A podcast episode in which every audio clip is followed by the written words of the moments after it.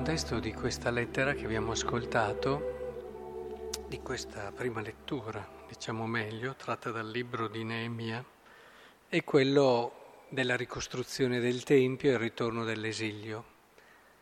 E, ed è davvero toccante questo desiderio che le persone avevano di potersi rincontrare con la parola di Dio poterla riascoltare, tanto che tutto il popolo piangeva. Non so quante volte noi piangiamo quando ci accostiamo alla parola di Dio, che poi non è il pianto che conta, ma quante volte abbiamo la consapevolezza di che cosa voglia dire mettersi davanti alla parola di Dio. La parola di Dio eh, dovremmo riscoprirla sempre di più. E andiamo se riesco a rendere, quando ci mettiamo davanti alla parola, noi ci mettiamo davanti al volto di Cristo, lo guardiamo negli occhi e ci lasciamo guardare da Lui. Quando a volte ricordiamo gli apostoli e quasi li invidiamo perché loro hanno potuto stare con Lui, hanno potuto contemplare il suo volto, e nel momento in cui noi ci mettiamo davanti alla parola e ci lasciamo penetrare dalla parola con l'atteggiamento giusto, noi possiamo essere lì davanti a Lui, perché Cristo è presente in tutta la parola di Dio, ci hanno sempre detto i padri, Ambrogio tra tutti. Eh, in tutto, anche nell'Antico Testamento già c'era Cristo eh, annunciato dai profeti, eh, nei simboli, nelle figure che erano presenti nella scrittura. E, ed è importante che abbiamo però questa consapevolezza, la sacralità di questo momento. Eh, a volte quando anche si ascolta la parola di Dio nella liturgia, che acquista un significato ancora più profondo e vero, un'efficacia straordinaria, a volte vedo persone così distratte e mi dico, accidenti, ma ci rendiamo conto di che cosa stiamo vivendo? Oppure non c'è per niente il desiderio di questa parola? Guardare questo popolo è commovente e non c'è questo sentire il bisogno profondo. Anche tanti cristiani vanno avanti a braccio, buon sì, buon senso, le cose le sappiamo, andiamo e allora lì si perde lo specifico, si perde il proprio si riduce il cristianesimo a un buon senso umano che sappiamo, eh, il cristianesimo va ben oltre, si radica sull'uomo e sulla vera umanità, ma porta l'uomo davvero a, a scoprire quella che è la verità che c'è dentro di lui, anche sull'umanità stessa.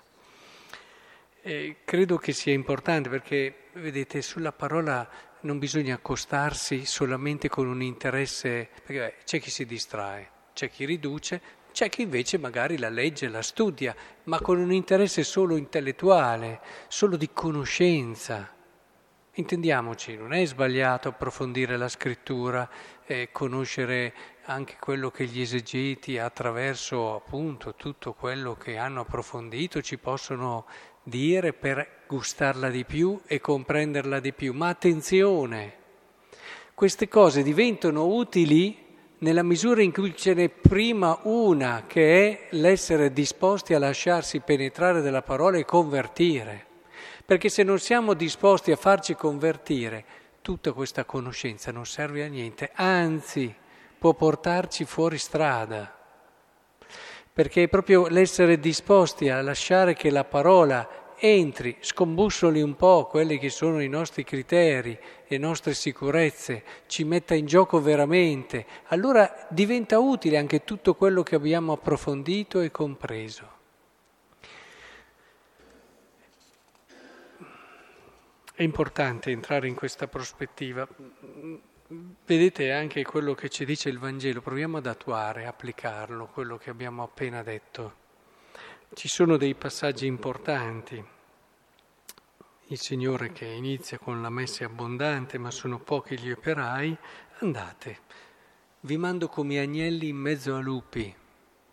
Beh, se pensiamo di fare quelli che dominano, a livello di annuncio siamo già fuori strada. quelli che stanno sopra gli altri, quelli che hanno capito più degli altri, quelli che sono migliori degli altri, siamo fuori strada. La mitezza è fondamentale nell'annuncio. Non portate borsa né sacca né sandali e non fermatevi a salutare nessuno lungo la strada.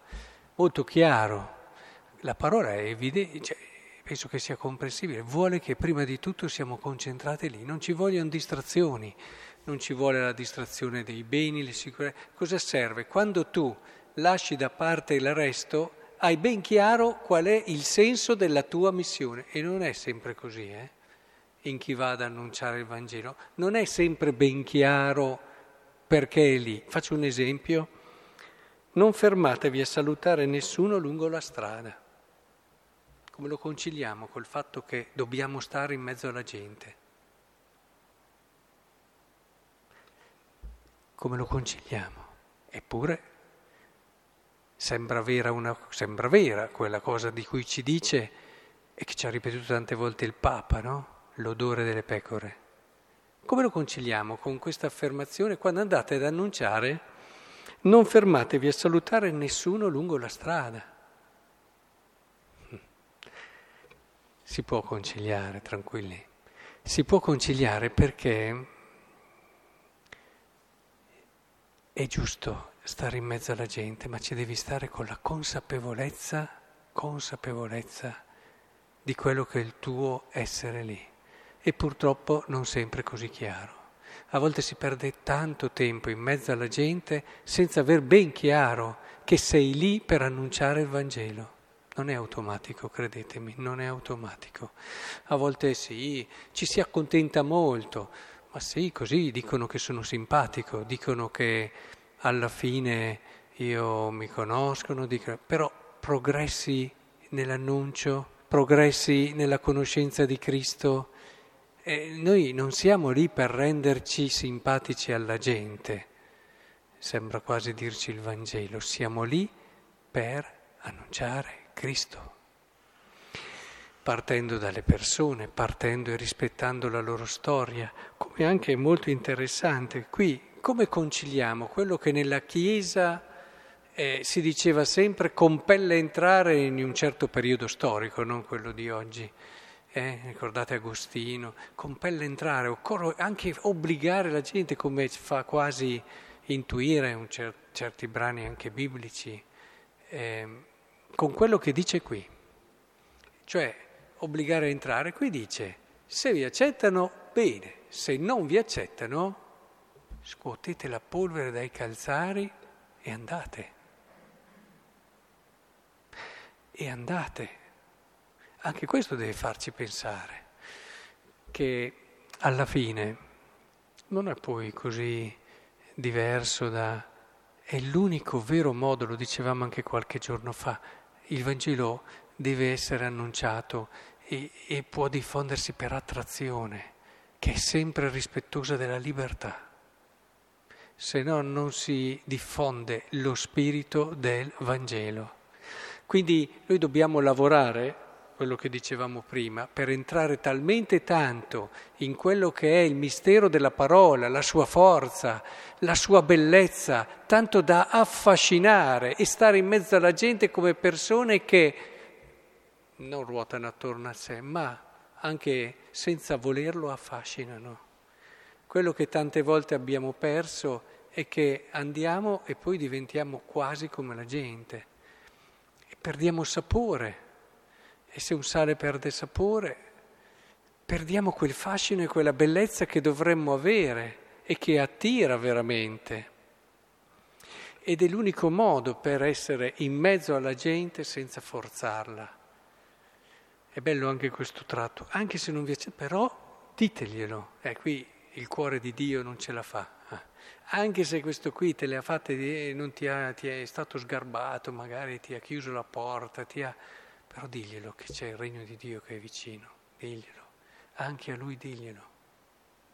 Insomma, questo per dirvi come a volte, se non entriamo nello spirito della parola, se non lasciamo, rischiamo a volte di prendere luoghi comuni, quanta gente incontri per strada che ha voglia di vedere il parroco, ha voglia di vedere lì e voi, cose utili, cose giuste, Però attenzione, in questa prospettiva, noi non dobbiamo accontentare, noi dobbiamo annunciare.